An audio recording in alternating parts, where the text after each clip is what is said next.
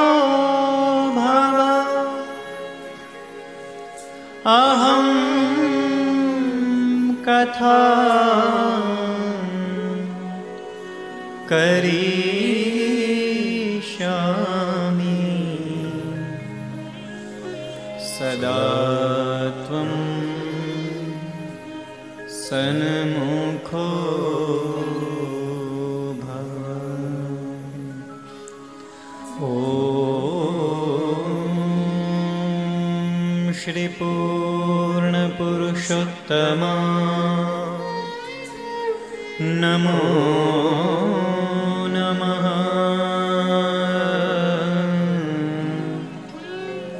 श्रीघनश्या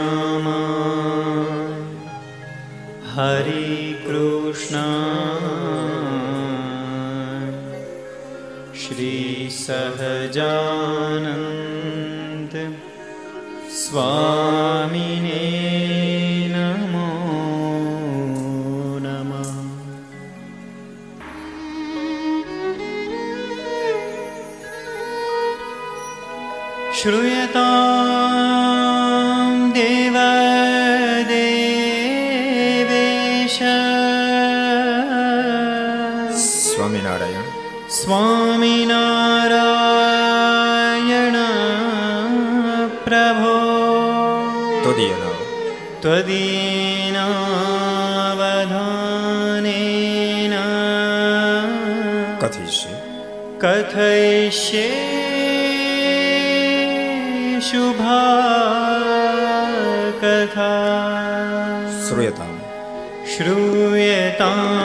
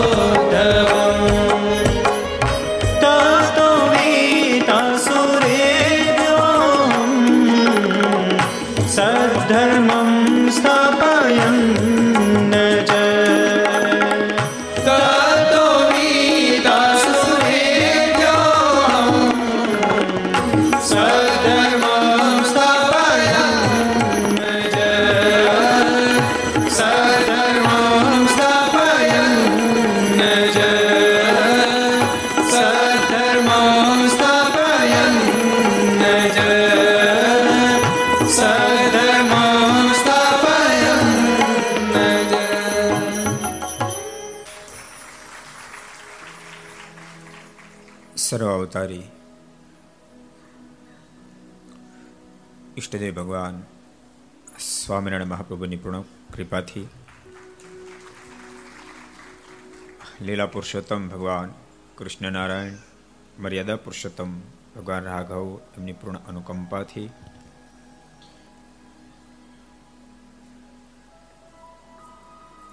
પરમ પૂજ્ય ધર્મ ધોરણ આઠ આચાર્ય માર્સ રાકેશ પ્રસાદજી મહારાજ, એમના પૂર્ણ રાજ્યપાથી. વડતાલ લક્ષ્મણ દેવના તાબાનું વિદ્યાનગરના આંગણે સ્વામિનારાયણ મુખ્ય મંદિર, છાત્રાલય નિર્માણ થવા જઈ રહ્યું હોય એના અનુસંધાને તીર્થભૂમિ સુરતના આંગણે સુરત સત્સંગ સમાજના હૃદય સમ્રાટ નારાયણ મુનિદેવની નિશ્રામાં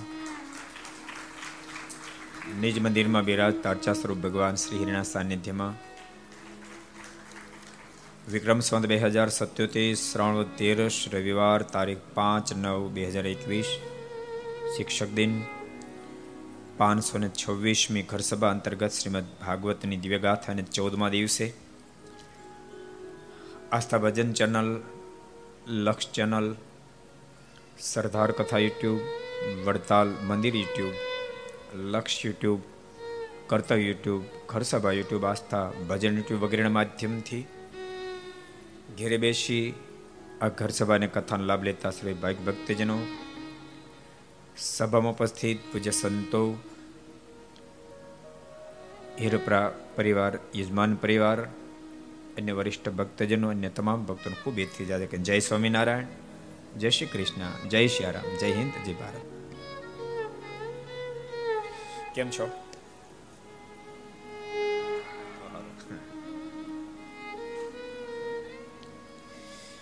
પવિત્ર ગંગાજીના તટ ઉપર બેસી સુખદેવજી મહારાજ, પરીક્ષિત મહારાજાને શ્રીમદ ભાગવતની દિવ્ય ગાથા સંભળાવી રહ્યા છે. પરીક્ષિત પરમાત્માને પામવાના હજારો માધ્યમો છે, પણ પ્રેમ સર્વ કરતા શ્રેષ્ઠ માધ્યમ છે. પ્રેમી તે જનને વશ પાતળ્યો શ્યામ સુંદર સુખકારી. પ્રેમી ભક્તને પરમાત્મા આધીન બની જાય છે. પરીક્ષિત જ્ઞાની તો પ્રભુને શોધતો ફરે છે. પ્રેમીને સ્વયં પરમાત્મા શોધતા ફરે છે. પરીક્ષિત ઉદ્ધવજી જબરા જ્ઞાની છે. અનેક શાસ્ત્રના વેદતા છે. બહુ ગુણિયાલ છે, પણ હૃદયમાં એક લગારે, એક અહંકાર રહ્યો જાય છે હું જ્ઞાની જબરો છું. એના જ્ઞાનના અહંકારને ઓગાળવાના માટે ભગવાને જ્યારે વૃંદાવન મોકલ્યા છે. ગોપીઓનો ગાંડો પ્રેમ જ્યારે ઉદ્ધવજી જોયો છે, ઉદ્ધવજીનો બધો જ અહંકાર ઓગળી ગયો છે. બે હાથ જોડી ગયા છે ઉદ્ધવજી. ગોપીઓના પગ પકડી લીધા છે ઉદ્ધવજી.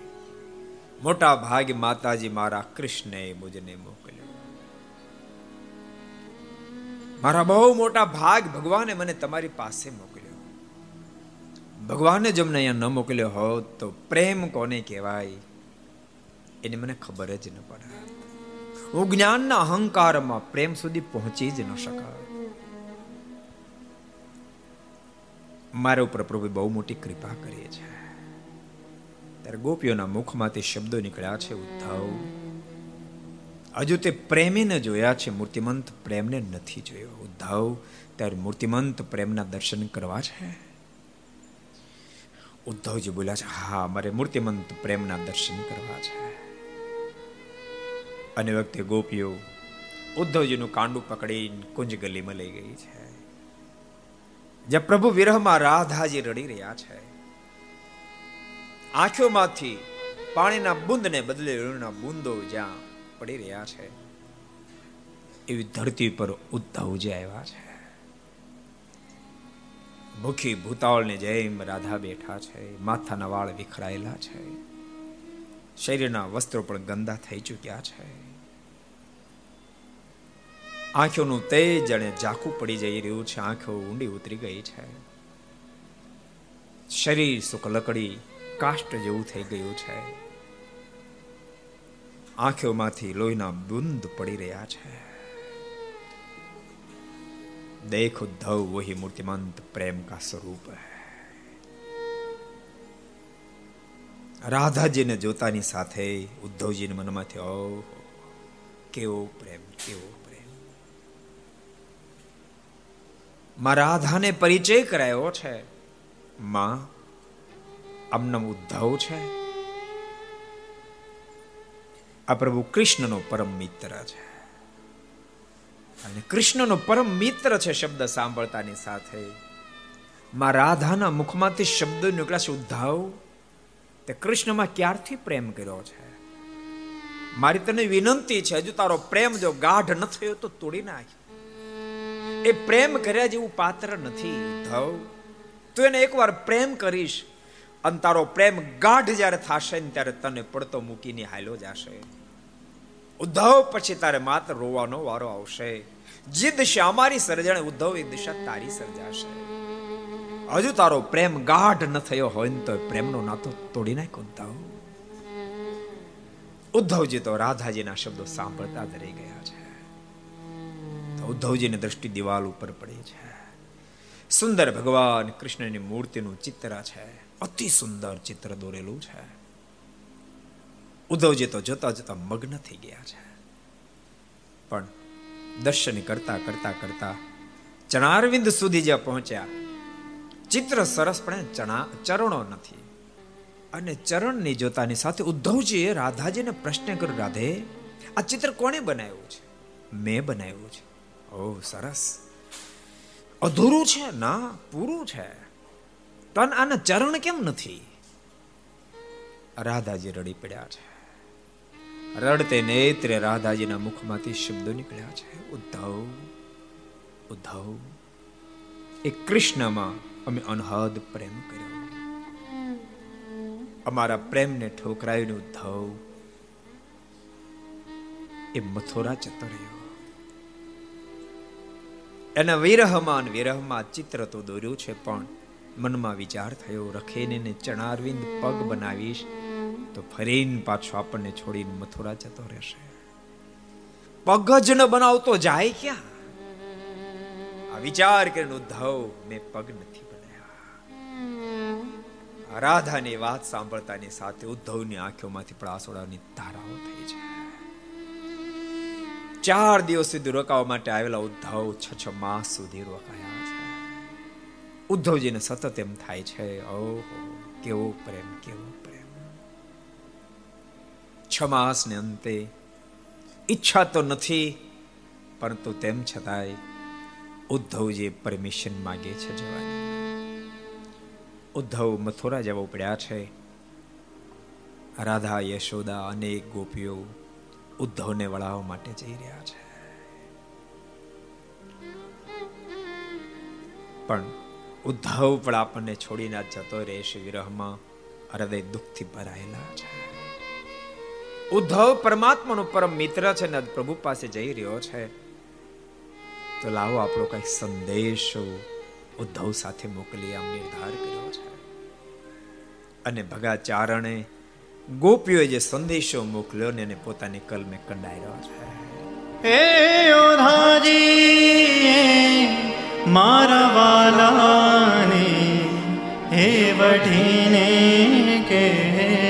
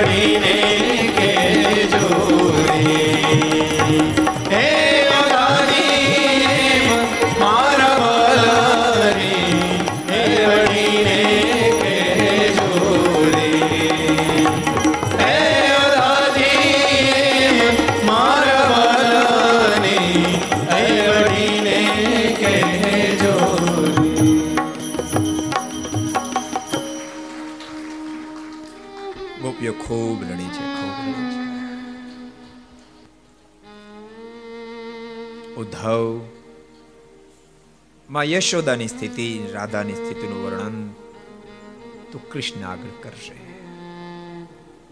એને વઢીને કહેજે માની સ્થિતિ, એનું દર્શન એને કરાવશે. ગોપી હૈયા ફાટ રડી રહી છે, પ્રભુ વિરહમાં. ભક્તોએ તો પ્રભુને જેને પ્રેમ થયો હોય, પ્રભુ સાથે જેને નાતો બાંધ્યો હોય એ જ પ્રભુના વિરહને સમજી શકે. પ્રેમને સમજી શકે, એ જ વિરહને સમજી શકે. જેને પ્રેમની ખબર નથી ને વિરહની ક્યાંથી ખબર હોય? ભગવાન શ્રી હરિ આ લોકમાં જ્યારે વિદાય લીધી, ત્યારે ભગવાન શ્રી હરિના વિરહમાં એક એક સંતો એક એક ભક્તો માથા પછાડી પછાડી રડતા હતા. કઈ કે દેહ છોડી દીધા છે. યાદ કરો માત્ર બાવીસ વર્ષની ઉંમર હોય આદે આચાર્ય અયોધ્યા પ્રસાદજી મહારાજ દિવાલો સાથે માથા પછાડી પછાડી અયોધ્યા પ્રસાદજી મારાના મુખમાંથી શબ્દો નીકળ્યા હતા. પ્રીત લગાઈ દૂર રહે રે. શ્રી ઘન શ્યામ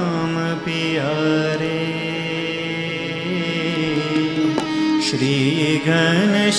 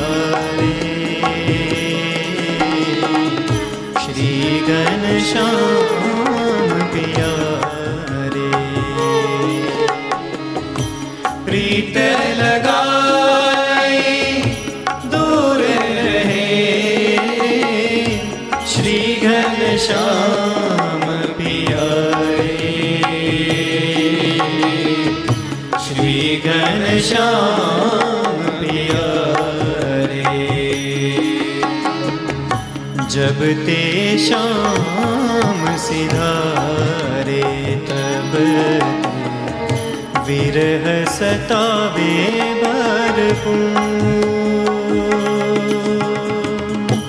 जब ते शाम सिधारे तब विरह सतावे भरपूर जब ते शाम सिधारे तब विरह सतावे भरपूर जब ते शाम सिधारे तब विरह सतावे भरपूर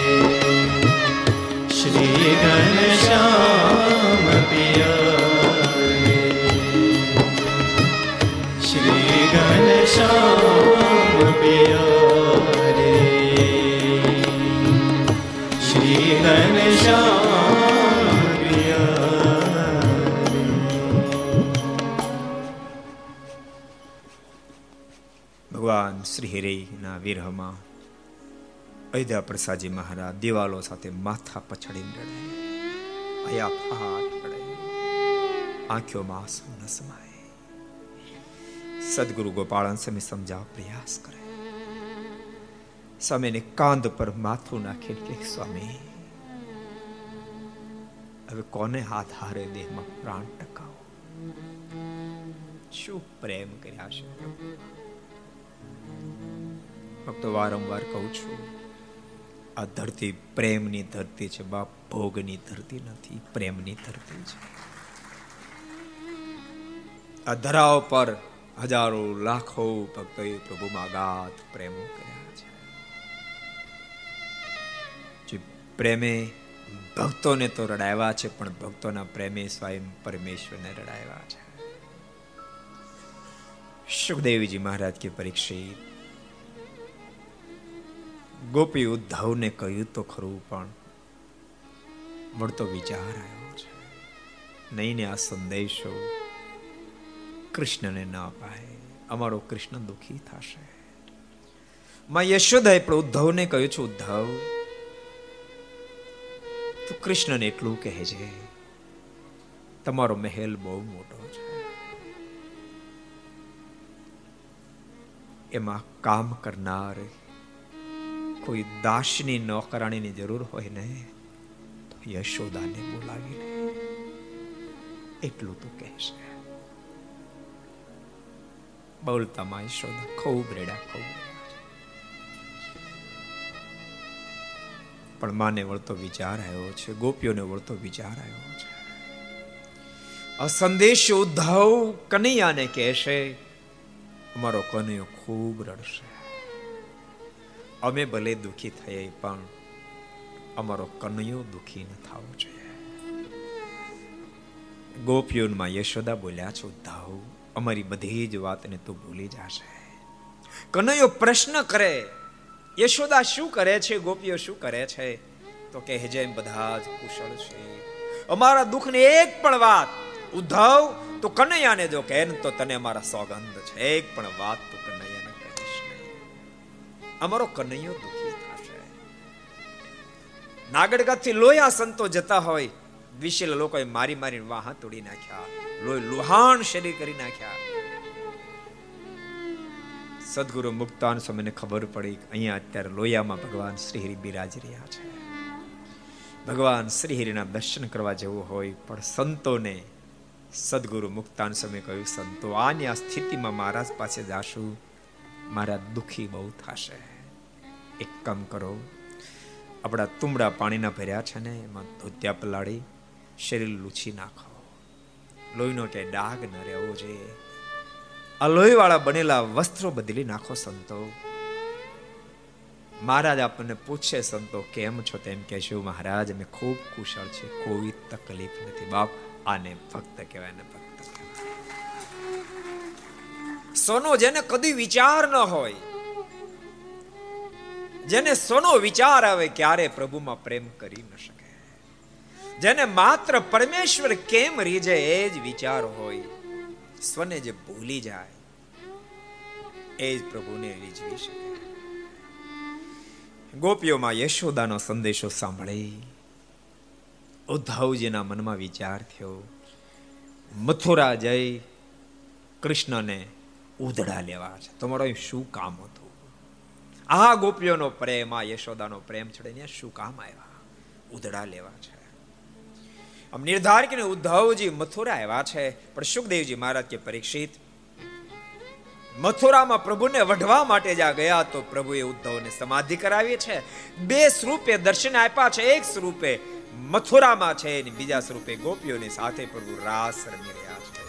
આવા દર્શન થતાની સાથે ઉદ્ધવજીનો તમામ સંશય ચડ્યો. અને ભક્તો ભગવાનને માટે કોઈ વાત ગહન નથી. ભગવાન ભક્તના પ્રેમને આધીન એકની અનેક રૂપને ધારણ કરી શકે છે. ભગવાન શ્રી હરિ વન વિચરણ કરતા કરતા નવલખા પહાડ ઉપર જ્યારે ગયા છે, નવ લાખ યોગીઓ વર્ષોથી સાધના કરતા હોય, એના મનમાં એક સંકલ્પ હોય, અમને ક્યારે પુરુષોત્તમ નાનની ઝાંખી થાય, ક્યારે પુરુષોત્તમ નાનની ઝાંખી થાય. યુગોથી સાધનાઓ કરતા હતા. ભગવાન શ્રી હરિનો ભેટો થયો. યોગીઓના મનમાં સંકલ્પ થયો. વર્ષોની આપણી સાધના યુગો વીતી ગયા. પુરુષોત્તમ નારાયણનો ભેટો તો થયો. પણ આપણે નવ લાખ અને ભગવાન શ્રી એકલા છે સમ્યક સુખ નહીં આવે અંતન કી જાણે, મન કી જાણે જાણે ચિત્ત કી ચોરી.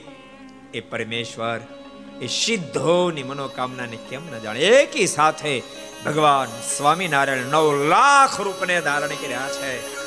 અને એકી સાથે નવ લાખ યુગને ભગવાન શ્રીની મળ્યા છે. એમ સંપદાની ઇતિહાસ કહે છે. સુખદેવજી મહારાજ કે પરીક્ષિત બે સ્વરૂપે દર્શન આપી અને ઉદ્ધવજીના સંશયને પ્રભુએ ટળાયો છે. સુખદેવજી મહારાજ કે પરીક્ષિત આ જગ્યાએ મને મારા પિતા વેદ વ્યાજી શ્રીમદ ભાગવતના દશમ સ્કંદના પૂર્વાર્ધની કથા સંભળાવી તે મેં તને સંભળાવી. સાંભળ્યો તને ઉત્તરાર્ધની કથા ઉત્તરાર્ધની કથાના પ્રારંભમાં સુખદેવજી મહારાજ બોલ્યા છે, પરીક્ષિત, અસ્થિ અને પ્રાપ્તિ બંને કંસની જે પત્નીઓ છે, કંસ મરાતાની સાથે જરાસંઘની પાસે ગઈ છે અને પોતાના પતિના વધની વાત કરતાની સાથે ક્રોધાયમાન બનેલો જરાસંઘ ત્રેશ અક્ષની શાના લઈ મથુરાને ઘેરો ખાલ્યો છે. ભયંકર યુદ્ધ આદરો છે. અને આખી મથુરાને જ્યારે ઘેરો ઘાલ્યો મથુરાની જનતા કાપી જ્યારે ગઈ છે, હવે શું થશે? આપણે કોઈને નહીં બચવા દે. જ વખતે દિવ્ય બે રથો આવ્યા છે. એક રથ ઉપર ભગવાન કૃષ્ણ આરૂઢ થયા, બીજા રથ ઉપર બળદેવ ભાઈ આરૂઢ થયા છે. ભયંકર યુદ્ધ થયું છે. અને ભગવાન ભાથામાંથી બાણ કાઢી ધનુષ ઉપર ટેકવીને બાણ છોડે. એકમાંથી હજારો બાણો થાય છે. પરીક્ષિત, જોત જોતાની અંદર જરાસંઘની તેવી અક્ષણી સેના અને ધરાશય પ્રભુએ કરી છે. મથુરાનો ભવ્ય વિજય કરાયો છે. જરાસંઘ પાછો ગયો છે. થોડો સમય થતા ફરીવાર પાછો ચડાઈ લઈને આવ્યો છે. સત્તર સત્તર ફેરી જરાસંઘને હરાયો છે. અને સત્તરમી વાર હારી જરાસંઘ પાછો ફર્યો છે. અઢારમી વાર જરાસંઘને આવ્યો. કાળ યવનને મોકલ્યો છે. કાળ યવન યુદ્ધના મેદાનમાં આવ્યો છે. ભગવાનને લલકાર્યા છે. હે યદુ નંદન આવી જાય યુદ્ધના મેદાનમાં. આ તને ઠાર મારી નાખું, જીવતો ન છોડું. પણ પ્રભુને ખબર છે, આને વર પ્રાપ્ત થયો છે. યદુવંશમાં જન્મેલ કોઈ તને મારી નહીં શકે. કાળિયવન જ્યારે યુદ્ધના મેદાનમાં આવ્યો ને ત્યારે પ્રભુએ પોતાના હથિયારો ફેંકી દીધા છે. ચાલતા ચાલતા સામે ગયા છે. અને ભગવાને હથિયાર જ્યારે ફેંકી દીધા ને ત્યારે કાળ યવને પણ પોતાના હાથમાંથી હથિયારો ફેંકી દીધા છે. અને ભગવાન સામે દોટ મૂકી છે. ભગવાન કાળ પાસેથી ભાગ્યા છે. રણ પ્રભુએ છોડ્યું, જેથી કરીને રણછોડ નામ પ્રાપ્ત થયું છે. આગળ ભગવાન કૃષ્ણ પાછળ કાળિયવન દોડ્યો છે. ઊભો રે ઊભો રે. ભાગીશ નહીં. પલાયનમ યદુવંશમ જાત શવતો નોચિતમ. યદુવંશમાં જન્મ લે, વીર પુરુષ. યુદ્ધનું મેદાન છોડીને ભાગવું તને શોભતું નથી. અરે વીર પુરુષ તો, કાં તો દુશ્મનને ધરાશય કરે ને કાં તો યુદ્ધના મેદાનમાં વીર ગતિને પ્રાપ્ત કરે. તારો વીર પુરુષ યુદ્ધનું મેદાન છોડીને ભાગે બરાબર નથી ઊભો રે ઊભો રે. ભગવાન સાંભળવા ઊભા રહ્યા નથી. એવો મોહ પમાડ્યો છે. થોડી વાર પ્રભુ દૂર દૂર દેખાય, થોડો નજીક દેખાય, થોડી વાર દૂર દેખાય. એમ મથુરાથી દોડાવતા દોડાવતા દોડાવતા દોડાવતા દોડાવતા દોડાવતા શેખ ગુજરાતમાં લઈ આવ્યા. ગિરનાર પાસે લાવ્યા પ્રવર્ષણ પહાડ એટલે ગિરનાર. એની ગુફામાં પ્રભુએ એન્ટ્રી કરી તાકાતે ગજબ છે ભગવાનની સમજે ઓલિયાની કેટલી છે ભગવાન તો સમજે તો દોડે, કે આમાં કોઈ સવાલ જ નથી. ઓલો મુવો કેવો હશે? મથુરાથી દોડતો દોડતો. ગુજરાતમાં શેખ પંજો બોલો. આ બધા તાકાત વાળા ગજબ, પણ યાદ રાખજો, સંસ્કારનો છાંટો ન તાકાત ગજબ, સંસ્કારનો છાંટો ગુફાની અંદર પ્રભુએ પ્રવેશ કર્યો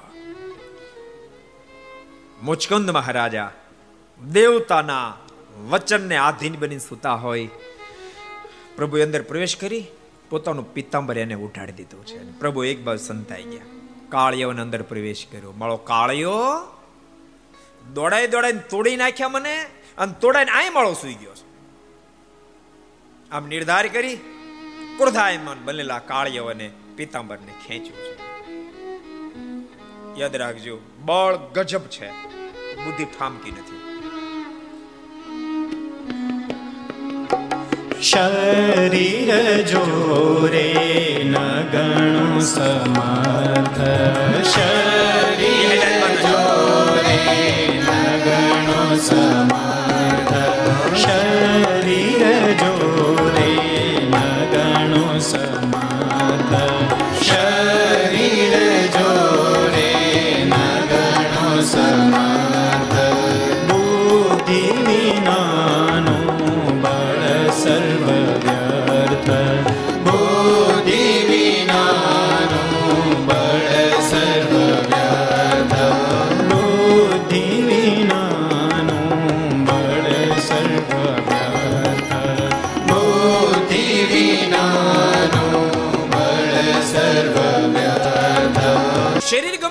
તાકાત વાળો હોય.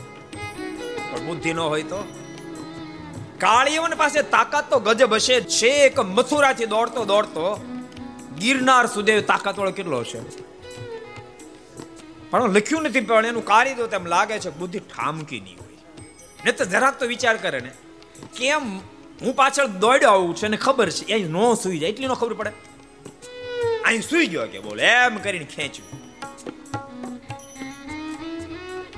અને મુચકુંદ મહારાજ જાગી ગયા. મુચકુંદની દ્રષ્ટિ કાળીવન પર પડતાની સાથે બળી ભસ્મ થયો. એટલે ભક્તો, બળની મહત્તા એના કરતા બુદ્ધિની હજાર ગણી મહત્તા છે. આગળ એટલા માટે અદ્ભુત વાત લઈ જો સિંહ સર્પો કપીરી છે હાથી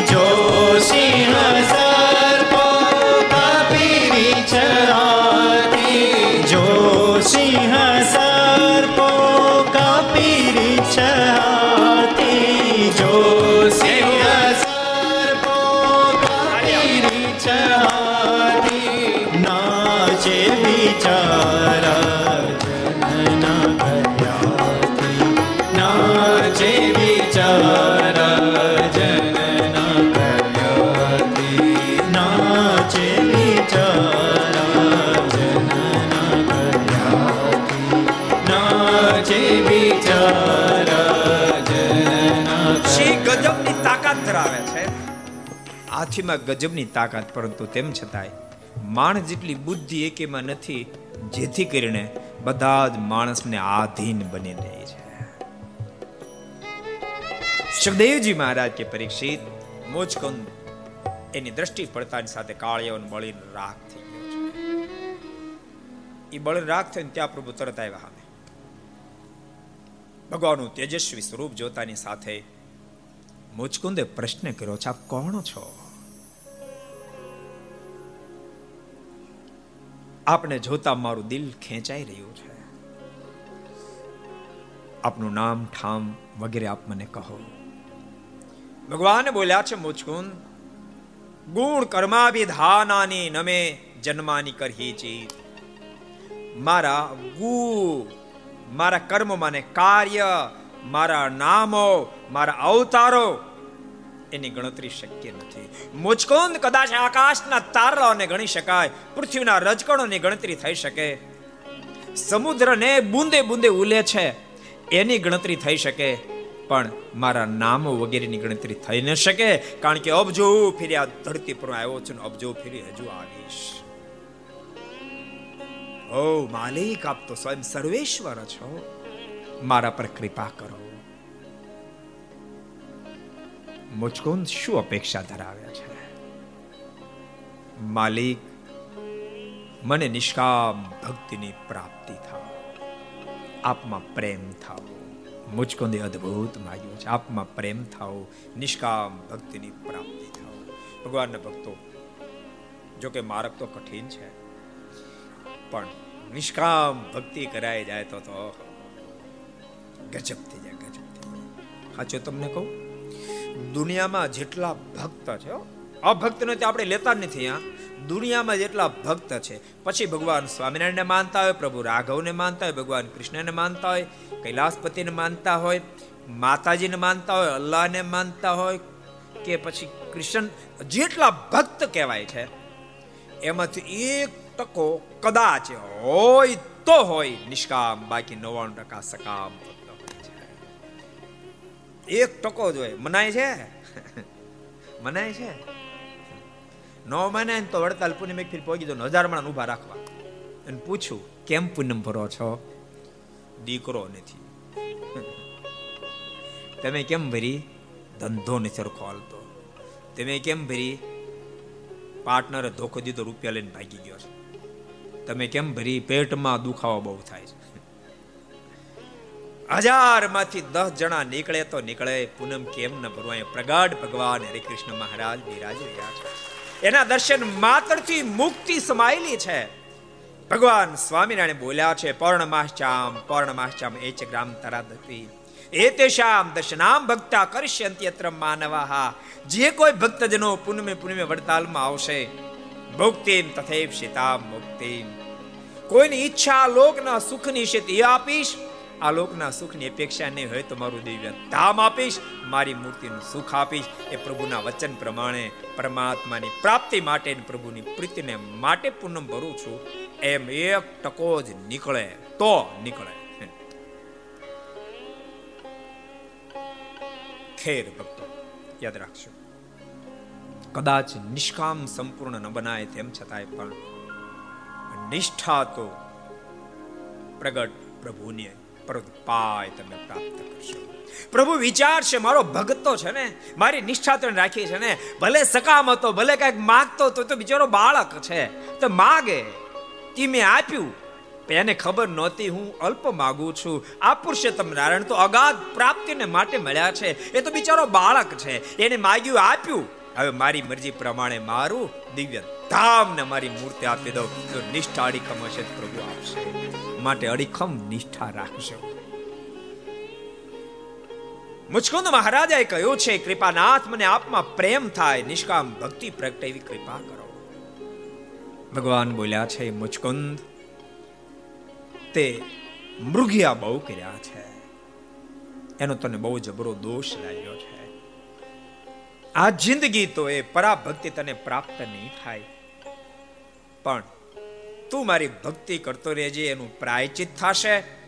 હવે પછી તને જન્મ પવિત્ર બ્રાહ્મણ કુળમાં મળશે. તું મારો પરમ એકાંતિક ભક્ત બનીશ. અને એ પરમ એકાંતિક ભક્ત બીજે જન્મ બિના બીજા કોઈ નહીં, પણ નરસિંહ મહેતા બન્યા છે, નરસિંહ મહેતા. જેનું દિલ આખું દયાનો દરિયો છે. નરસિંહ મહેતાનું પોતાનું મંતવ્ય છે કે જ્યાં સુધી દિલમાં દયા ન પ્રગટે, ત્યાં સુધી પ્રેમનું પ્રાગટ્ય કોઈ દી થાય નહીં. એને વૈષ્ણવ કહેવાય. જેના દિલમાં દયા છે વૈષ્ણવ જન તો એટલા માટે નરસિંહ મહેતાએ અદ્ભુત ગાયું. વૈષ્ણવજન તો તેને રે કહીએ જે પીડ પરાઈ જાણે.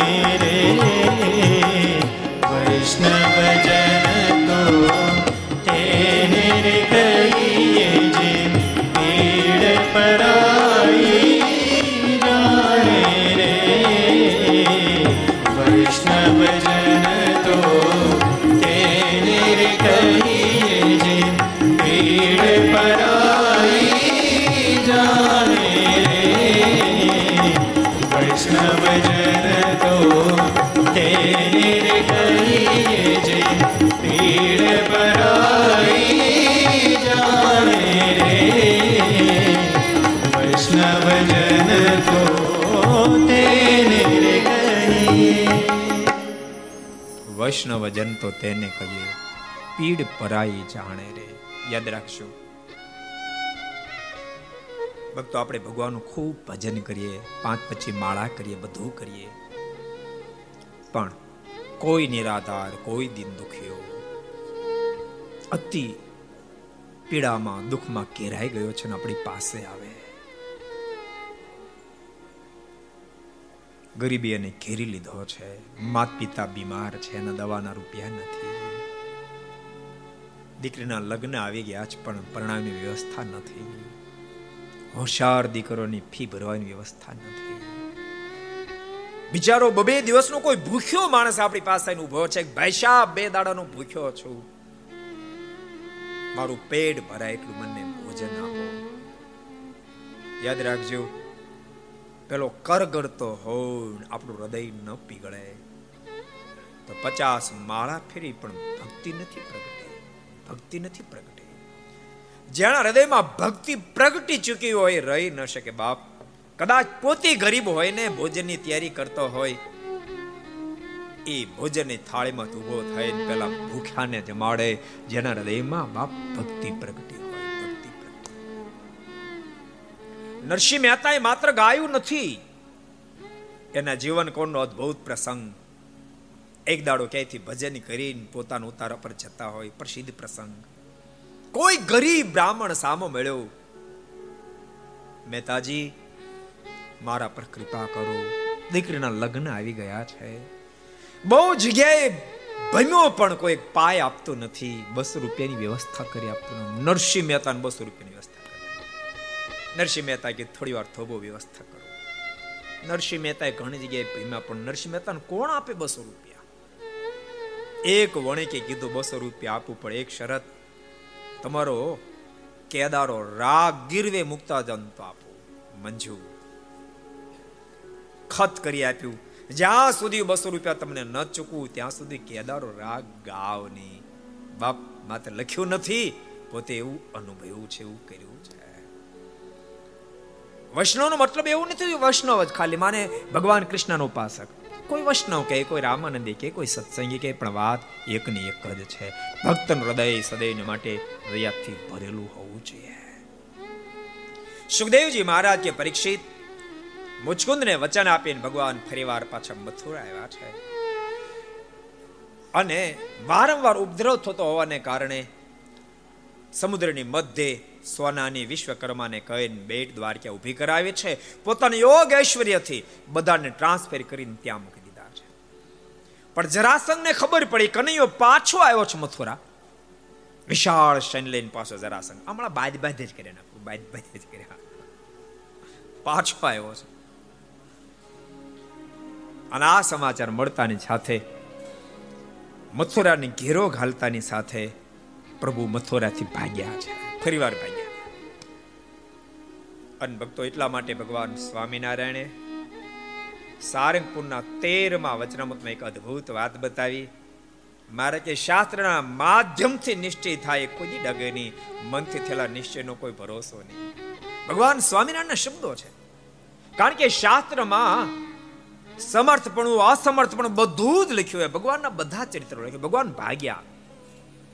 પાછળ જરાસંઘ પોતાનું શૈન લઈને પડ્યો છે. બળદેવ ભૈયા અને ભગવાન કૃષ્ણ ભાગતા ભાગતા ફરીવાર પ્રવર્ષણ પહાડ ઉપર ગિરનારના ઉપર ચડ્યા છે. જરાસંઘ નીચેથી બધી બાજુ આગ લગાડી દીધી છે.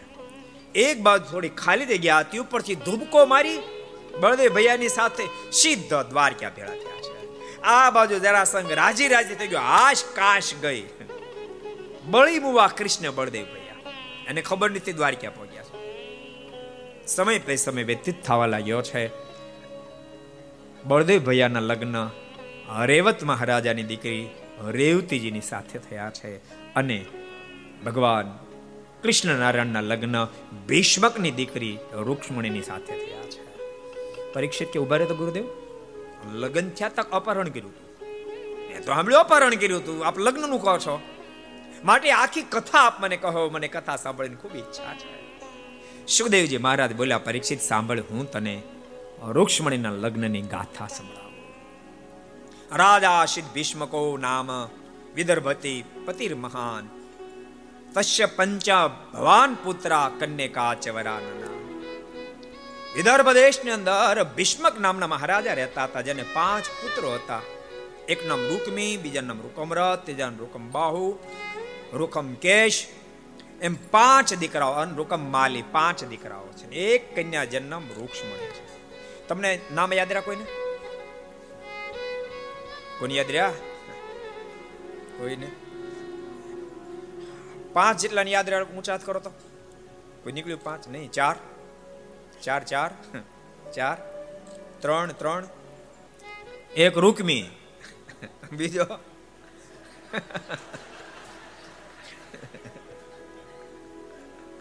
રૂકમ રથ રૂકમ બાહુ રૂકમ કેશ રૂકમ માલી પાંચ દીકરાઓ. અને રૂક્ષ્મણી નામની એક દીકરી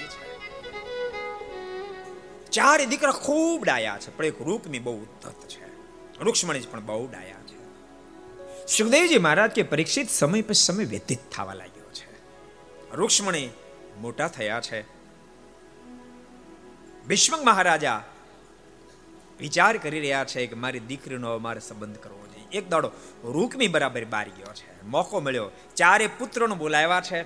શુદ્ધમતીને પણ બોલાવ્યા અને કહ્યું છે કે આપણે, આપણી બહેનના સંબંધનો કાંઈ વિચાર કરીએ. દીકરાઓ, તમારે ધ્યાનમાં કોઈ મૃત્યુ છે? ચારે દીકરો એક જ મત બતાવ્યો અમારી દ્રષ્ટિએ તો દ્વારકાધીશને જ આપણી બહેન અપાય ના શબ્દ સાંભળતાની સાથે ભીષ્મક બહુ રાજી થયા. હું પણ ઈચ્છા રાખું છું કે આપણે બેનને દ્વારકાધીશને જ આપીએ. અને એ ઘટનાને સદગુરુ મુક્તાન સ્વામી પોતાની કલમે ખંડાઈ રહ્યા છે. કુંદન પુરવીવાર ચો સુણી ભૂપતિ ભીમ કરા કુંદન પુરવીવાર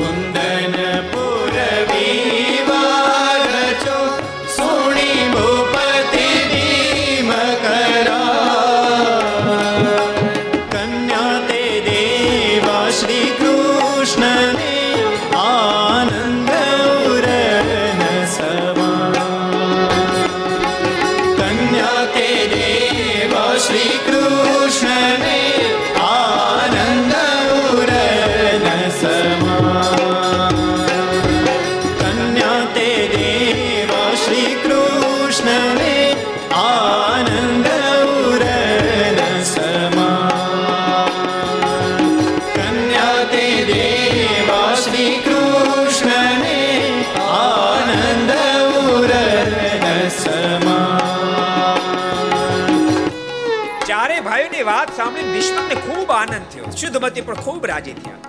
એ મોજમાં બેઠા હતા, ત્યાં ઓલો રૂકમી ઘેરે આવ્યો.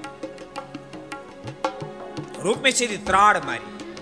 શેની મીટિંગો ચાલે છે? કેમ બધા ભેગા થયા છો? ભીષ્મ કે કોઈ બેટા, બીજું કાંઈ નહીં. આ તો બેન ઉંમર લાયક થઈ છે કે એના એટલા માટે એના સંબંધનું વિચારતા હતા. તે કાંઈ વિચાર્યું? હા, વિચાર્યું. મૂર્તિઓ શોધ્યો, આ શોધ્યો. કોણ શોધ્યો? કોની સાથેનો સંબંધ નક્કી કર્યો? ભીષ્મ કે કહ્યું છે કે તારી માતા અને ચારે ભાઈની ઈચ્છા છે કે આપણી બેનને આપણે દ્વારકાધીશને આપીએ. દ્વારકાધીશ નામ સાંભળતાની સાથે રૂકમી લાલ ઘૂમ થયો સમય સમી લખે. રૂકમયે તે રાણીયું પુર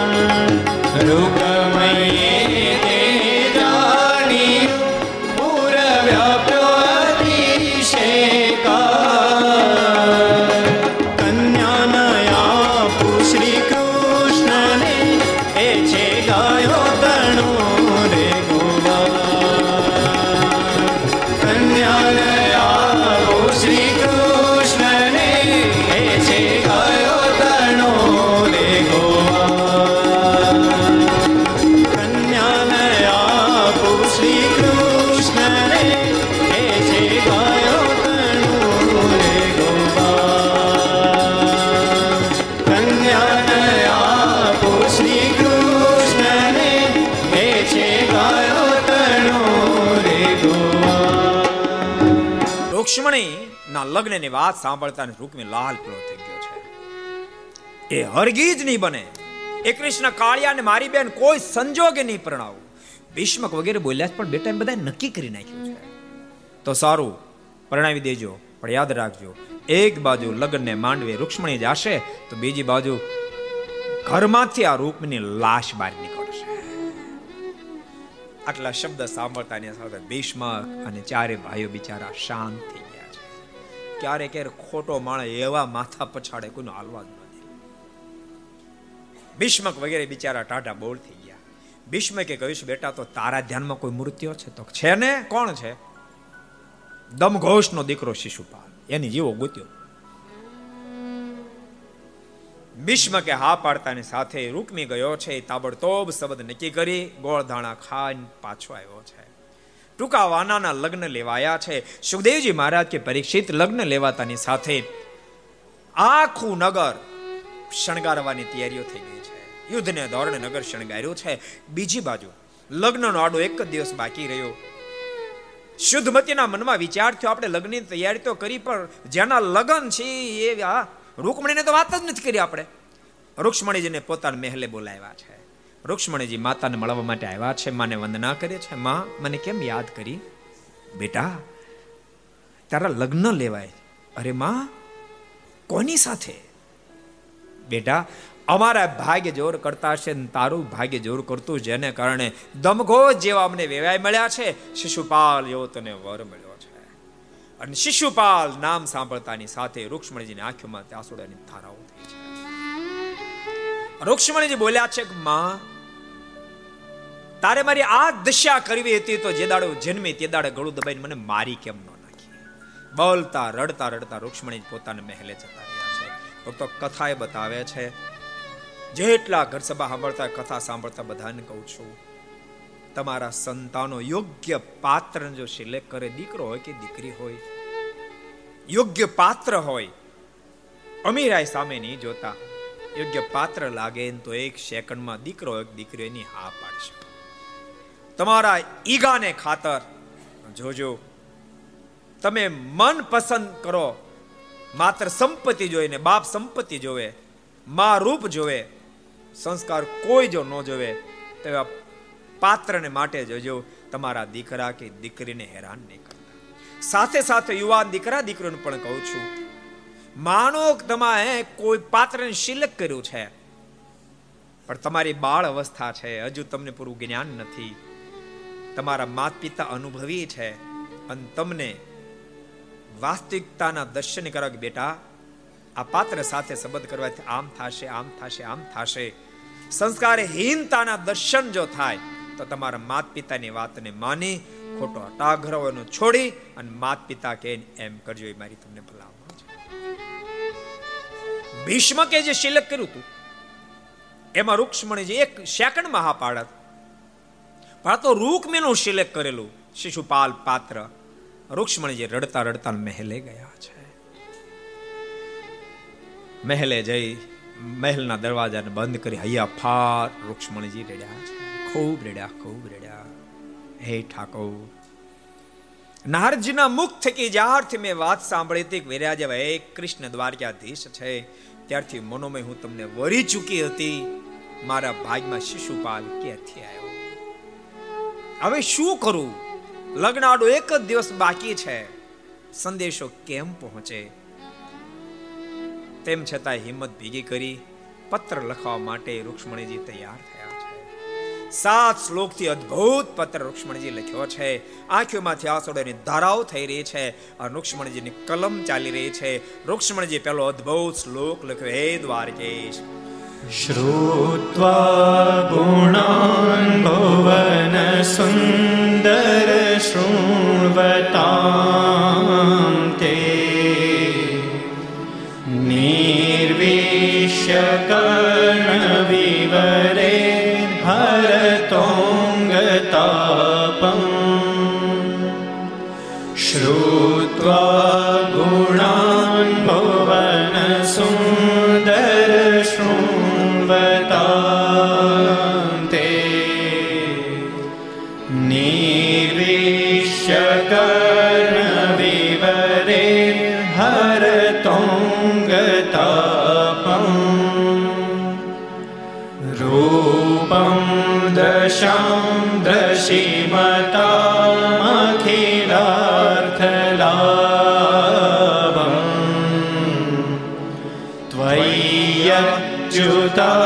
विशति चित्तमपत्रपं मे त्वय्यच्युता विशति चित्तमपत्रपं मे અદ્ભુત પહેલો શ્લોક લખ્યો છે હે સુંદર શ્યામ જ્યારથી તમારા ગુણો સાંભળ્યા છે જે ગુણો કર્ણ દ્વારા જેના હૃદય સુધી સ્પર્શે અને અંતઃકરણને પવિત્ર કરી નાખે.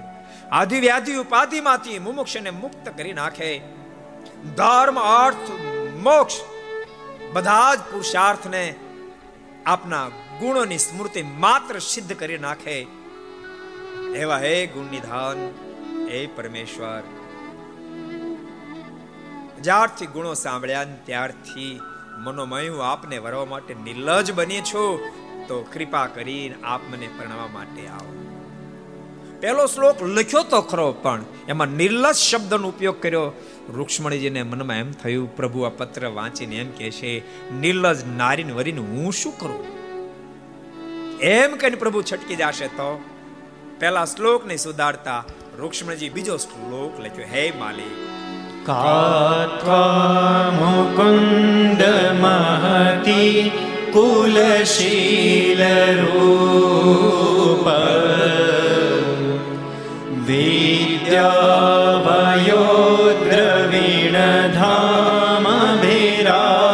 विद्यावयोद्रवीणधामभिरात्मतुल्यम्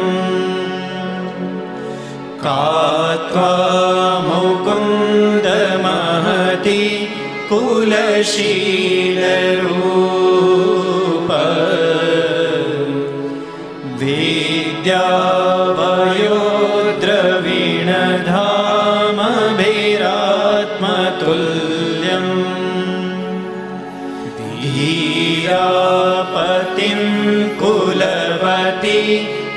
ગૃણીત કન્યા કાલે નૃસિંહનર લોકમનોભિરામ કાલે નૃસિંહનર લોકમનોભિરામ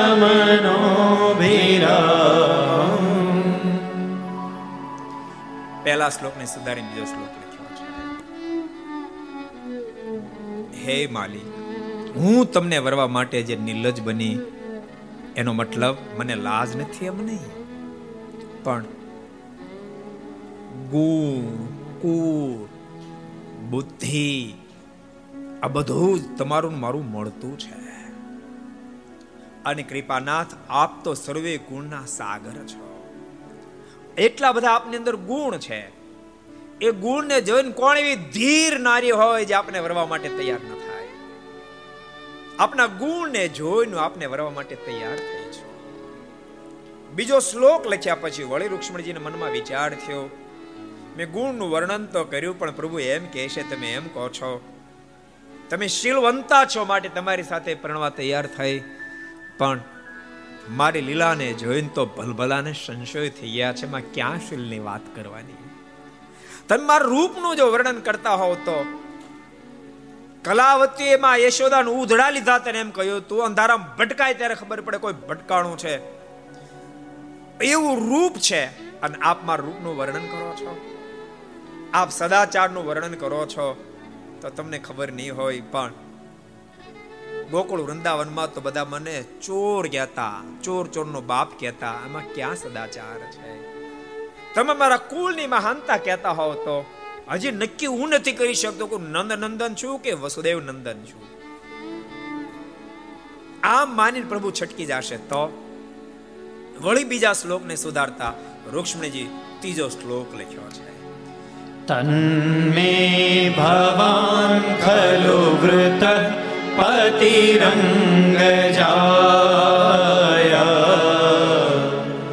માત્માર્પિતશ્ચ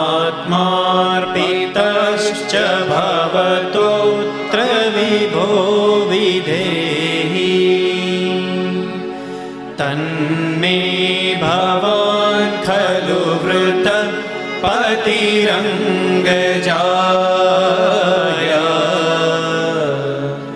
માત્માર્પિતશ્ચ ભવતોત્ર વિભો વિધે માલિક મને બીજી કાંઈ ખબર નથી. પણ મને જ્યારથી નારદજી મળ્યા, નારદજીએ વાત કરી છે, આ ધરતી પર વેર્યા જેવા હોય તો માત્ર માત્ર એક ભગવાન દ્વારકાધીશ છે. ત્યારથી મેં લિંગટ ગાંઠ વાળી લીધી છે. વરુ તો તમને વરુ. અને હું ભારત દેશની આર્ય નારી છું. એક જ વાર એક પતિનો સંકલ્પ કર્યા, બીજા પતિનો સંકલ્પ પણ ન કરાય. મેં લિંગટ ગાંઠ વાળીને મનોમય આપને પતિ તરીકે સ્વીકારી લીધા છે. માટે કહું છું પતિદેવ, આપ મને પ્રણવા માટે પધારો. પણ મનમાં વિચાર થયો કે ભગવાન એમ કહે છે, મને પામવું હોય તો એના માટે તો વર્ષો સુધીની સાધના જોઈએ. નારજી કહેવા માત્ર એમ ન મળી જાઓ ત્રીજા શ્લોકને સુધારતા રૂક્ષ્મણીજી ચોથો શ્લોક લખ્યો છે. પૂર્તેષ્ટદત્તનિયમ વ્રત દેવ પ્ર ગુર્વર્ચના ભગવાન પરેશ પોતેષ્ટદત્તનિયમ વ્રત દેવ વિપ્ર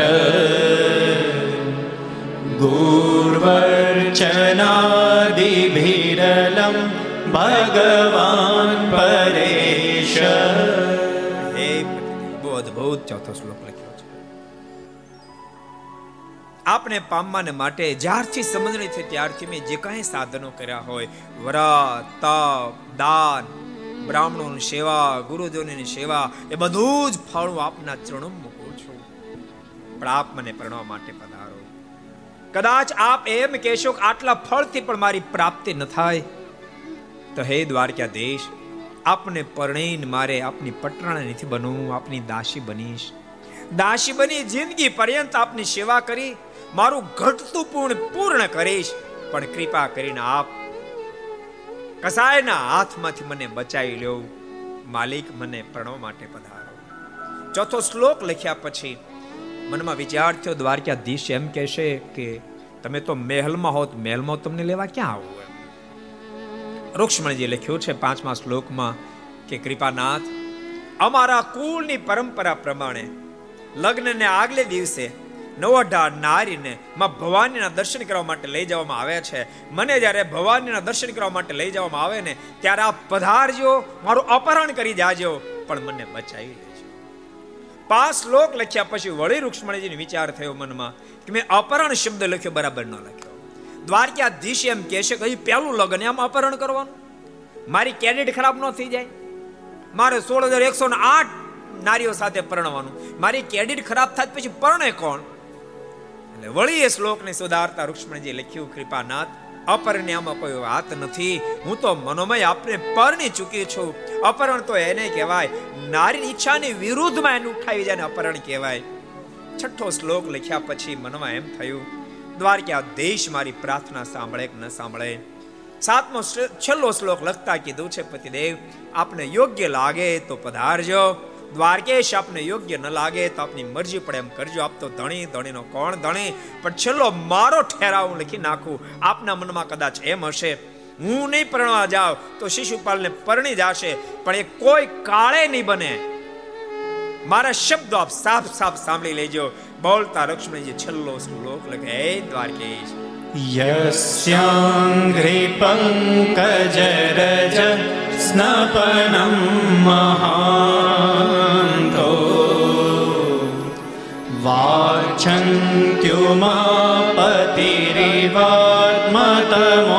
वाच्छन्त्युमापतिरिवात्मतमोपहत्ये यस्याङ्घ्रिपङ्कजरज स्नपनं महान्तो वाच्छन्त्युमापतिरिवात्मतमोपहत्ये यर्हि स्वयम्भुजाक्षणलभेय भवत्प्रसादम् जह्यां सुन व्रतकृशां क्षतजन्मभिस्याम् जह्यां सुन વ્રતકૃશાક્ષત જન્મભીસ્યા અદ્ભુત સાતમો શ્લોક લખ્યો છે હે પતિદેવ હે દ્વારકાધીશ આપને પ્રણવ આવવો હોય તો આવજો મેં તો આપને પતિ માની લીધા છે કદાચ આપ પ્રણવા નહીં આવો તો શિશુપાલને નહીં પરણું હું આત્મહત્યા કરીને દેહને પાડી નાખીશ બીજો જન્મ ધારણ કરી આપની યાદ કરતી રહીશ, આપની વાટ જોતી રહીશ. બીજે જન્મે નહીં મળો, ત્રીજો જન્મ લઈશ. એમ કરોડો જન્મ લઈશ, પણ વરીશ તો બસ આપને જ વરીશ. રડતા રડતા રુક્ષ્મણીજી પત્ર લખ્યો છે, જેને સદગુરુ મુક્તાન સ્વામી પણ પોતાની કલમે કંડાયેલો છે. મારી સારે લેજો અવિનાશી, જાણી જન્મ જન્મની દાસી. વાંચી કાગળ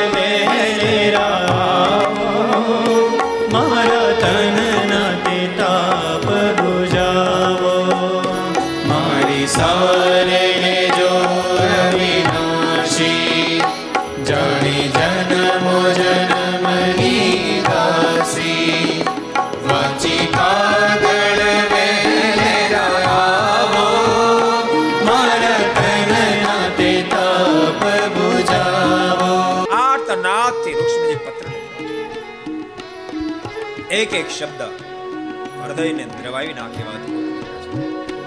દિન એક લગન વચ્ચે જાણી વેલા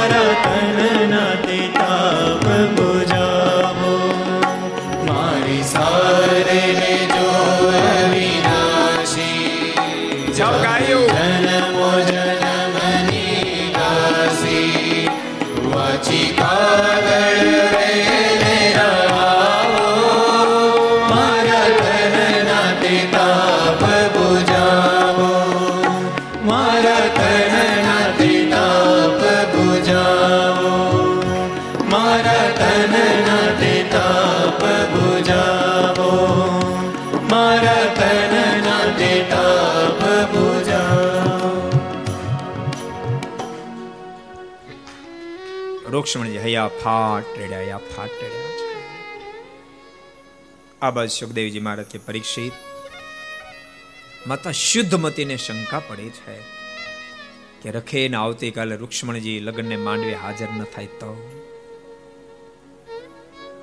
ગજબ થાય. વિચાર આવતાની સાથે પોતાના કુળ ગૌરને પોતાની પાસે બોલાવ્યા છે. અને સુદેવ જ્યારે પાસે આવ્યા છે ત્યારે સુદેવને કહ્યું, બાપ સુદેવ, તમે રૂક્ષ્મણજીને કોઈ પણ ભોગે સમજાઈને લગ્નને માંડવે લાવો કાલે. આજે રડતી રડતી ગઈ છે કે લગ્નને માંડવે ના આવે તો ગજબ થઈ જાય. અને સાંભળો, લગ્નને માંડવે તમે જો લઈ આવશો ને, તો બે ગામ હું તમને ઇનામમાં આપીશ. અતિ આનંદમાં આવેલા સુદેવજી રૂક્ષ્મણજીને મહેલે પધાર્યા છે. દરવાજો રૂક્ષ્મણજીનો ખટખટાયો છે.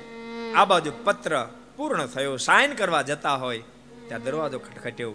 રૂક્ષ્મણજીએ પત્રને મુઠ્ઠી બેડી લીધો છે, આંખોના આંસુ લૂછી અને દરવાજાને ખોલ્યો છે. સુદેવજી જ્યારે પ્રવેશ કર્યો છે, રૂક્ષ્મણજી વંદના કરી, પધારો દાદા, પધારો. રૂક્ષ્મણજીનો ઉદાસ મુખારુને જોતાની સાથે સુદેવજી આખી વાતને પામી ગયા છે. બેટા, આવતીકાલે તારા લગ્નનો દિવસ છે ને તારું મુખારવીન ઉદાસીન? શું તારી ઈચ્છા વિરુદ્ધમાં લગ્ન થઈ રહ્યા છે? રૂક્ષ્મણજીની આંખોમાંથી આંસુડાની ધારાઓ થઈ છે. બેટા, તારી ઈચ્છાથી વિરુદ્ધમાં વાત હતી તે ના કેમ ન કીધી? દાદા, મને ક્યાં મોકો આપવામાં આવ્યો છે? આજે તો મને સમાચાર મળ્યા છે કે આવતીકાલે મારા લગ્ન છે. તો બેટા, તારે કોની સાથે ઈચ્છા હતી? દ્વારકાધીશની સાથે મારે લગ્ન કરવાના હતા. બેટા, તો દ્વારકાધીશને સંદેશો મોકલ્યો. દાદા, પણ ક્યાં ટાઈમ છે? બોલતા બોલતા રૂક્ષ્મણજી પોતે લખેલો પત્ર સુદેવજીના હાથમાં મૂક્યો છે. સુદેવજી પત્ર વાંચ્યો છે. પરીક્ષિત પત્ર વાંચતા વાંચતા સુદેવજીની આંખોમાંથી પણ આસુડાની ધારાઓ થઈ છે. રડતે નેત્રે સુદેવજી બોલ્યા છે, બેટા આ પત્ર આપવા કોણ દ્વારકા જશે કઈ નક્કી કર્યું છે? ના, દાદા. અને સુદેવજી બોલ્યા છે, બેટા પત્ર આપવા તારો વૃદ્ધ દાદો દ્વારકા જશે શું ભારત દેશની સંસ્કૃતિની મહાનતા છે? માતા શુદ્ધમતીએ કહ્યું છે, એક રૂક્ષ્મણીજીને સમજાવીને લગ્નને માંડવે લઈ આવો, બે ગામ ઇનામ આપીશ. બે ગામ ઇનામમાં આપીશ, પણ ઇનામની લાલચમાં નહીં લેવાતા આ સુદેવજી દ્વારકા જવા તૈયાર થયા છે. બેટા, તારો વૃદ્ધ દાદો દ્વારકા જાશે. પણ જતા જતા સુદેવજી બોલ્યા છે, બેટા, આવતીકાલનું સૂરજ ઉગે, પહેલા હું દ્વારકાધીશને લઈ આવીશ. અને બેટા, સાંભળ, આવતીકાલનું સૂરજ ઉગી ગયો. અને હું ના આવ્યો તો માનજે દ્વારકાધીશ નથી આવ્યા. અને દ્વારકાધીશ જો નહીં આવે તો તારો વૃદ્ધ દાદો પણ સમુદ્રમાં ધુબકો મારીને જળ સમાધિ લઈ લેશે. બોલતા સુદેવજી ઉપડ્યા છે, ગામની બહાર નીકળ્યા છે. પણ મનમાં વિચાર થયો, ઓહો, ક્યાં કુંદનપુર અને ક્યાં દ્વાર કુંદનપુર આટલું, હાલનું મહુવા, ક્યાં મહુવા ક્યાં દ્વારે ક્યાં? આમાં કઈ રીતે હું દ્વારકા પહોંચું? માત્ર એક રાત્રિ જ આડી છે. આ વિચાર આવતાની સાથે સુદેવજીને અંધાર આવવા માંડ્યા. સુદેવજી નીચે બેસી ગયા. બે પાંચ મિનિટ પછી સુદેવજી આંખ જ્યાં ખોલી, ત્યાં તો હિલોળા લેતો સમુદ્ર દેખાયો. સોનાના મિનારા વાળી દ્વારકા દેખાણે છે. સુદેવજીએ ત્યાં રહેનારા ભક્તોને પૂછ્યું, આ કયો સમુદ્ર છે? આ કઈ નગરી છે? અરે, બુઢા ભગત તમને નથી ખબર? આ તો દ્વારકાધીશની દ્વારકા નગરી છે. અને દ્વારકા નગરી સાંભળતાની સાથે જ સુદૈવજન હૃદયમાં આનંદની ઓધથી ઉઠે છે. મનમાં નક્કી થઈ ગયું, મારો દ્વારકાધીશ જરૂર પધારશે. અને ભક્તો યાદ રાખજો, ભક્ત જ્યારે ભગવાનનો થાય ત્યારે પ્રભુ પળે પળે ભક્તની રક્ષા યાદ કરો સંપદાનો ઇતિહાસ જમકુબાઈ એ જ્યારે થાકી ગયા પ્રભુને પ્રાર્થના કરી કૃપાનાથ મને નથી ખબર ગુજરાતમાં ક્યાં ગરડું ગામ આવ્યું ઓબળા નારી ક્યાં છાવ આપ મારી રક્ષા કરો રક્ષા કરો અને સંપદાનો ઇતિહાસ એમ કે એ જ વખતે સ્વયં ભગવાન શ્રી હરિ વૃદ્ધ બ્રાહ્મણ રૂપ ધારણ કરીને પહોંચી ગયા સુખડી ખોડાવી પાણી પાયું અને કહ્યું છે, બેટા, હું પણ ગરડા જાઉં છું. થોડી વાર તું આરામ કરી લે, પછી સાથે ચાલશું. અને થોડી વાર આરામ કરવા માટે જમકુબાઈ જ્યાં શરીર લંબાવ્યું અડધો કલાક બાદ જે આંખ ખોલી, તળાવને કિનારે આરામ કરવા માટે શરીર લંબાયું હતું, પણ આંખ ખોલીને તે તો ગઢપુરનો ઘેલો નદી ખળખળ કરતા વહેતો હોય. પનિહારીઓને પૂછી બેન, આ નદી કઈ છે? અને આ ગામ કયું છે? અને એ જ વખતે પનિહારીઓના મુખમાંથી શબ્દો નીકળ્યા છે. આ તો ઘેલો નદી છે અને ગામ તો આ ગઢપુર છે. ભક્ત ભગવાનનો થાય ભગવાન સર્વ રક્ષા કરે. સુદેવજીને અતિ આનંદ થયો. સુદેવજી મહારાજ કે પરીક્ષિત, આનંદિત બનેલા સુદેવજીએ દ્વારકાની અંદર પ્રવેશ કર્યો છે. દ્વારકાધીશ મોટી કચેરી ભરીને સભા ભરીને બેઠા છે. દ્વારકાધીશને વંદના કરી છે અને કહ્યું છે, મારું નામ સુદેવ છે. હું કુંદનપુરથી આવું છું. ભીષ્મક મહારાજાના દીકરી રૂક્ષ્મણીજી આપણે માટે એક પત્ર મોકલ્યો છે. દ્વારકાધીશે કહ્યું છે, સુદેવજી, રૂક્ષ્મણજીએ પત્ર કાગળમાં નથી લખ્યો, મારા કલેજામાં લખ્યો, મારા કલેજામાં લખ્યો છે. મને ક્યારનો એ પત્ર મળી ચૂક્યો છે? સુદેવજી તો તમારી રાહે ઊભો હતો. દારૂને કીધું, દારૂક રથ તૈયાર કરીને લાવો. દારૂક દોડતો ગયો, રથ તૈયાર કરીને લાવ્યો છે. દ્વારકાધીશ રથમાં બેઠા છે, સુદેવને રથમાં બેસાડ્યા છે અને દારૂકને કીધું, દારૂક, માર બે ચાર ચાબુક, વહેલું આવે અહીંયાથી કુંદનપુર. અને સુખદેવજી મહારાજ કે, પરીક્ષિત. દારૂક બે ચાર ચાબુક મારે આકાશ માર્ગે રથ બળદેવ ભૈયા આવ્યા. દ્વારકાધીશે કીધું બળદેવ. હું જાઉં છું તાર કુંદનપુર. આ પાછળથી આવજો આકાશ ઉડતો રથ. સવારના સૂર્યથી કિરણ ફૂટે. એ પહેલા તો કુંદનપુરના પાદરમાં પહોંચ્યો. રથ નીચે ઉતર્યો. સુદેવજી નીચે ઉતર્યા અને ચાલવાની તૈયારી કરી. દ્વારકાધીશે કીધું છે, સુદેવ, મને ઠેકાણે પાડતા જાઓ. સદેવજીના મુખમાંથી શબ્દ નીકળ્યા, માફ કરજો માલિક, આપને ઠેકાણે પાડવા રહું અને સૂરજ ઉગી જાય ને તો મારી રૂક્ષ્મણી ઠેકાણે પડી જાય. એક ફેર હું રૂક્ષ્મણીજીને સંદેશો આપતા હોઉં પછી પાછો આવું છું. બોલતા બોલતા સદૈવજી દોડતા દોડતા રૂક્ષ્મણીજીને મહેલે ગયા છે. આ બાજુ સૂરજ ઉગવાની તૈયારી થઈ રહી છે. રૂક્ષ્મણીજીના મનમાં થયું છે, દ્વારકાધીશ નહીં આવે, ઝેરનો કટોરો ગયો છે. ઝેરના કટોરા મોઢે માંડવાની જે તૈયારી કરતા હોય, ત્યાં સુદેવજીએ દરવાજો ખટખટાયો. ઝેરના કટોરાને બાજોટ નીચે ધકાવી દઈ અને ઊભા થઈ આંખોના આંસુ લૂછી દરવાજાને ખોલ્યો. છે સામે સુદેવજીનું ભેલા જ વ્યા છે. વંદના કરીને પ્રશ્ન કર્યો, દાદા, શું થયું? બેટા, કસાયના હાથમાંથી ગાયને છોડાવવા માટે દ્વારકાધીશ પહોંચી ગયા છે. બેટા કરી તૈયાર. રૂક્ષ્મણીજીને અતિ આનંદ થયો. આનંદિત બનેલા રૂક્ષ્મણીજીએ કંઠમાંથી સુરણનો હાર તેડ્યો. લીજીએ દાદા ઇનામ સુદેવજી બે હાથ જોડ્યા છે, બેટા, માફ કરશે હું હારની લાલચે દ્વારકા નહોતો ગયો, બેટા. મને જો કોઈ લાલચ હોત ને, તો અહીંયા આવ્યા પહેલા તારી માએ કહ્યું હતું કે રૂક્ષ્મણી લગ્નને માંડવા સીધી તમે લઈ આવો, બે ગામ ઇનામમાં આપીશ. બેટા, મને દુનિયાની કોઈ લાલચ નથી. પણ તારી પાસે એટલી વિનંતી કરું છું. આ જેમ હું દ્વારકાધીશને લઈ આવ્યો છું એમ તારા ભાઈને જ્યારે ખબર પડશે કે સુદેવ જે દ્વારકાધીશને તેડી આવ્યો છે ત્યારે મારા આખા પરિવારને ફાંસીને માછડે લટકાવી દેશે અને અમે ફાંસીને માછડે જ્યારે લટકતા હોય ને ત્યારે તો દ્વારકાધીશને લઈને મને તેડવા માટે આવશે અને આ શબ્દ સાંભળતા રૂક્ષ્મણજીના આંખોમાંથી આસોડાની તારાઓ થઈ છે દાદા! મારે ખાતર આખા પરિવારનું આપે બલિદાન આપ્યું. આ રૂક્ષ્મણજીને રડતા જોતાની સાથે સુદેવજીના મનમાં વિચાર થયો, બાજી, આખી બદલી જશે. સુદેવજી આખી વાતને બદલી, નહીં નહીં, બેટા, હું તો તારી મશ્કરી કરતો હતો. અરે, કોણ મારો વાંકો વાળ કરનાર? બેટા, તું ત્યારે તૈયારી કરે. બોલતા સુદેવજી ફરીવાર દ્વારકાધીશની પાસે ગયા છે અને સુખદેવજી મહારાજ કે પરીક્ષિત આ બાજુ રૂકમેને સમાચાર મળી ગયા. દ્વારકાધીશ આવી ગયા છે. અને સમાચાર મળતાની સાથે ભવાનીના મંદિરે ડબલ પહેરો ગોઠવાયો છે. રૂક્ષ્મણીજી સર્વે શણગાર સજીનમાં શુદ્ધમતીની પાસે ગયા છે. માને કહ્યું છે કે મા મને આશીષ આપ. જા બેટા, તારી તમામ મનોકામના પૂર્ણ થાય. માના આશીર્વાદ પ્રાપ્ત કરી રૂક્ષ્મણીજી અનેક સાહલીઓની સાથે માં ભવાનીના મંદિરે દર્શન કરવા માટે આવ્યા છે.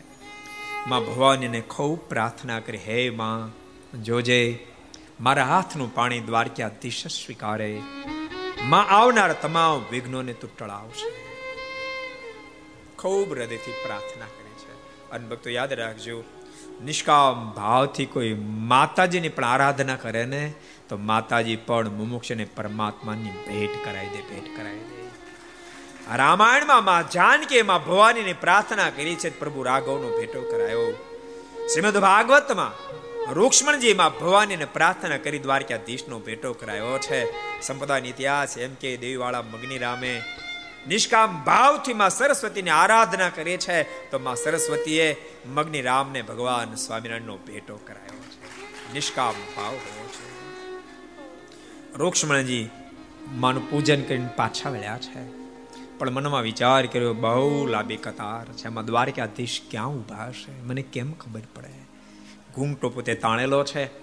બહુ બુદ્ધિશાળી રૂક્ષ્મણીજી છે ભાગવતમાં લખ્યું, પોતાના વાળના બે ભાગ કર્યા છે. અડધા વાળ પાછળ રાખ્યા, અડધા વાળ આગળ લીધા છે. અને આગળ આવેલા વાળને પાછા ફેંકવાને બાને ઘૂંટો ઉલાડી નાખ્યો. આગળ દ્રષ્ટિ નાખી તો અંદાજ આવ્યો લગભગ સો એક હાથ દૂર દ્વારકાધીશ ઊભા છે. ફરી વાર ઘૂંટો તાણી લીધો છે. પણ ઘૂંટો જ્યારે ઉલાડ્યો એ વખતે શિશુપાલ રૂક્ષ્મણીજીનું મુખ જોઈ ગયો છે. પોતાના બધા મિત્રો જરાસંગ આદિકને કહેવા માંડ્યા, જોઈએ આપણા ઘરના વખાણ મેળ્યો કરવા પણ આ બાજુ રૂક્ષ્મણીજી કદમને ગણતા ગણતા એક, બે, ત્રણ એમ કરતા સો કદમ જ્યાં પૂર્ણ થયા અને રૂક્ષ્મણજી ફરી વાર ઘૂમટાનું ઉલાડ્યો બહુ મારી છે.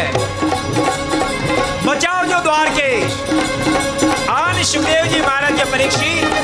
ભગવાન દ્વારકાધીશે રથમાંથી સિંહની જેમ સલાંગ મારે છે. સીધા રૂક્ષ્મણીજી પાસે રૂક્ષ્મણીજીને મૂંચક્યા ઉઠાવીને ફરી સલાંગ મારી સીધા રથમાં દારૂને કીધું, દારૂ મારી બે ચાર ચાબુક વહેલું આવે એથી દ્વારકા શિશુપાલ તો બુમા બોમ કરવા માંડ્યો. મારી પત્ની પણ જાય. કૃષ્ણ મારી પત્ની પણ બચાવો બચાવો. જરાસંગ વગેરે કહેવા લાગ્યા. આ ક્યારનો બકબક કરતો હતો? હું કહે ડાળીનો ડોડો હેઠો લે હાથમાં તલવાર ભયંકર યુદ્ધ જાય છે. પણ એ જ વખતે બળદેવ ભાઈ આવી ગયા છે. બળદેવે કહ્યું છે, ભૈયા આપ આગે ચલો. આ બધાનું સંભાળી લઈશ. અને સુખદેવજી મહારાજે પરીક્ષિત દ્વારકાધીશ આગળ ગયા છે. બળદેવ ભાઈએ બાકીના તમામ વચન ગાણ બોલાયો છે. અને રૂકમી પાછળ પીડ્યો છે. બેફામ ગાળો દેવા લાગ્યો છે. દ્વારકાધીશે માથામાંથી બાણ કાઢી ધનુષ્ય ટેક્યું રૂકમી ઉપર જે હાથ છોડવાની તૈયારી કરી. રૂક્ષ્મણીજી હાથ જોડ્યા છે. નહીં, પતિદેવ, નહીં. ગમે તેમ તો રૂપની મારો ભાઈ છે ને મારશો નહીં. આજ મારો માંગલિક પ્રસંગ છે, મારા ભાઈને મારશો નહીં. રૂપની પ્રતિજ્ઞા કરી છે મારી બેનને પાછી જો ન લાવું, તો ફરીવાર કુંદનપુરમાં પ્રવેશ નહીં ભગવાને રૂક્ષ્મણીજીની પ્રાર્થના સાંભળીને બાણને છોડવું પડે એવી કળાથી છોડ્યું છે. રૂકમીના અડધા માથાના વાળ ઉતારી લીધા. અડધી દાઢી, અડધી મૂછ ઉતારી લીધી. રૂકમી ભયંકર અપમાનિત થયો ત્યાંથી ભોજ કટ ગયો છે. અને સુખદેવજી મહારાજ પરીક્ષિત દારૂ કે રથને હકાલ્યો છે. દ્વારકા દેશની આજ્ઞાથી રથ આગળ વધતા વધતા માધવપુરની અંદર આવ્યો છે. અને માધવપુરની અંદર સુંદર મંડપ રૂપ આવ્યો છે. આ બાજુ દ્વારકા સંદેશ મોકલાવી ત્યાંથી યદુવંશોને બોલાવ્યા છે. બાબા નંદ યશોદાને બોલાવ્યા, વસુદેવ દેવકીને બોલાવ્યા છે. અને માધવપુરની અંદર અદ્ભુત લગ્ન લેવાયા, જેને સદગુરુ મુક્તાન સિંહ પોતાની કલમે કંડાર્યા માધવપુરનો માંડવો આવે જાદવ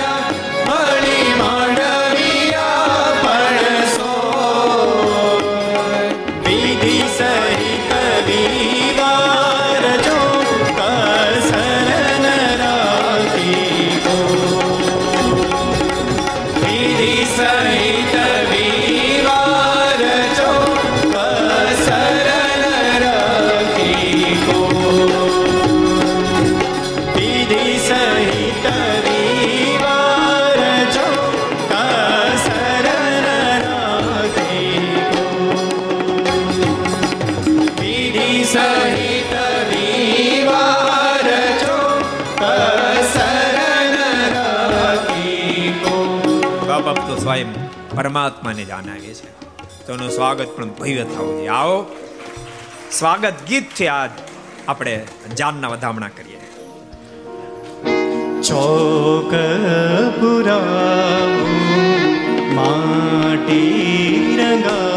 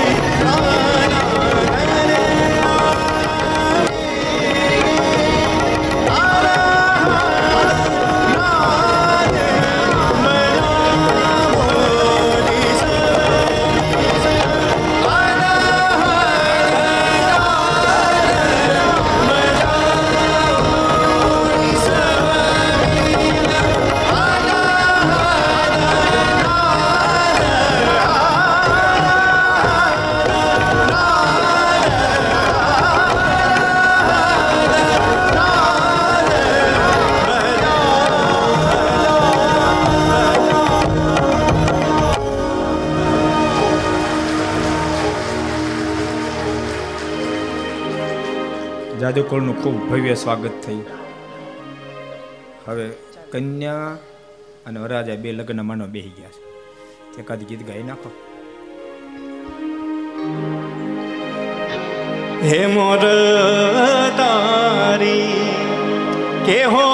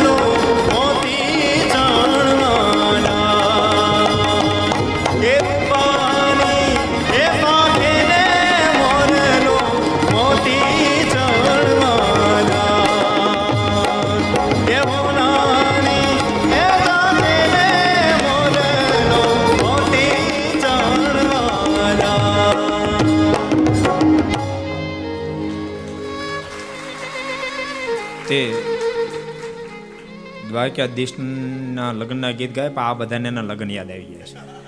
એ તને ખબર છે? બધા સાઠ સાઠ સિત્તેર સિત્તેર વર્ષના મોઢા મલકાવતા હતા.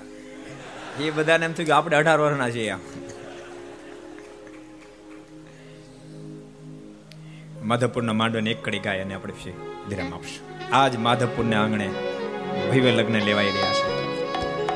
માધવપુરનો માંડવો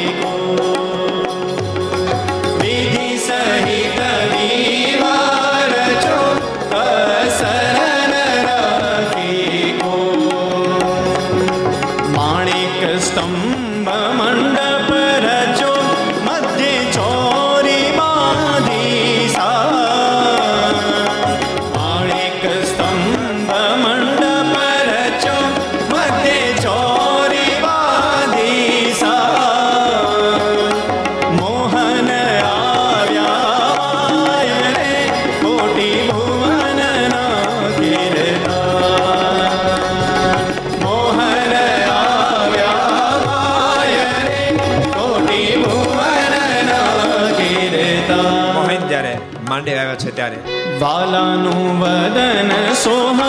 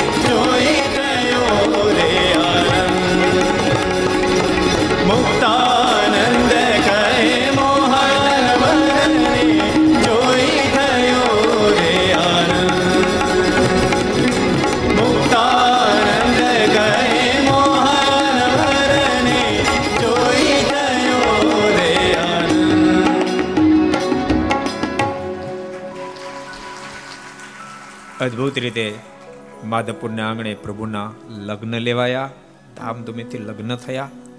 લગ્ન થયા પછી શું શું ઘટના ઘટે અને આપણે આવતીકાલે સાડા આઠ વાગે શ્રવણ કરશું. કાલે છેલ્લો દિવસ છે, બહુ અદભુત ગાથા છે, સુદામાં ચરિત્ર વગેરે. તો ભગવાનના ભક્તો કોઈ પણ કાલે ના હોય બને નહીં. અત્યારે લગ્નની આરતી પણ થશે. અને બાકીનું જે વિધિ છે સભાપતિ કહે છે. આપણે જે જે કારની સાથે કથાને અહીંયા વિરામ જાહેર કરશું. બોલો સ્વામી નારાયણ ભગવાન. શ્રી હરિ કૃષ્ણ લક્ષ્મી નારાયણ દેવ શ્રી નારાયણ મુનિ દેવ શ્રી બાલકૃષ્ણ.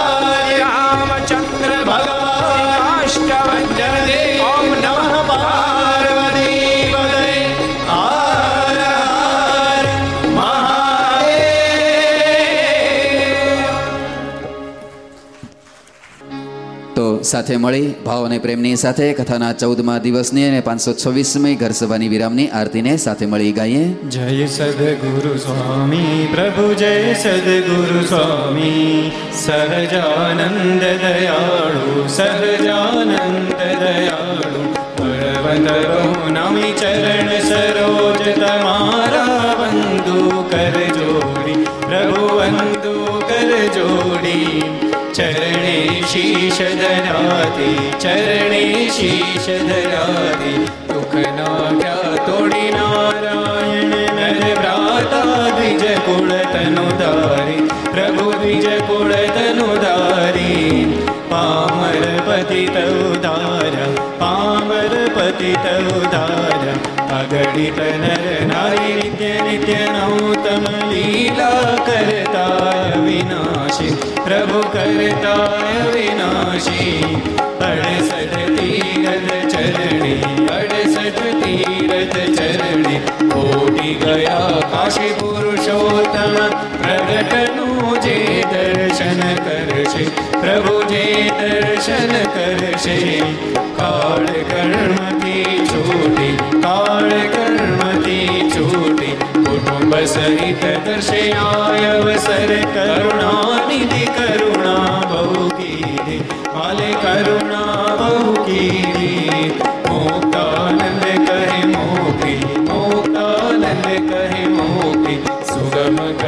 સીધી પ્રભુ જય સદગુરુ સ્વામી પ્રભુ જય સદગુરુ સ્વામી પ્રભુ જય સદગુરુ સ્વામી યાનિકાની ચ પાપાની જન્માંતર કૃતાની કૃતાની સર્વણ નશ્યંતુ પ્રદક્ષિણાં પદે પદે દેવાભિવંદનમાત્મરક્ષાર્થે આત્માભિવંદનમ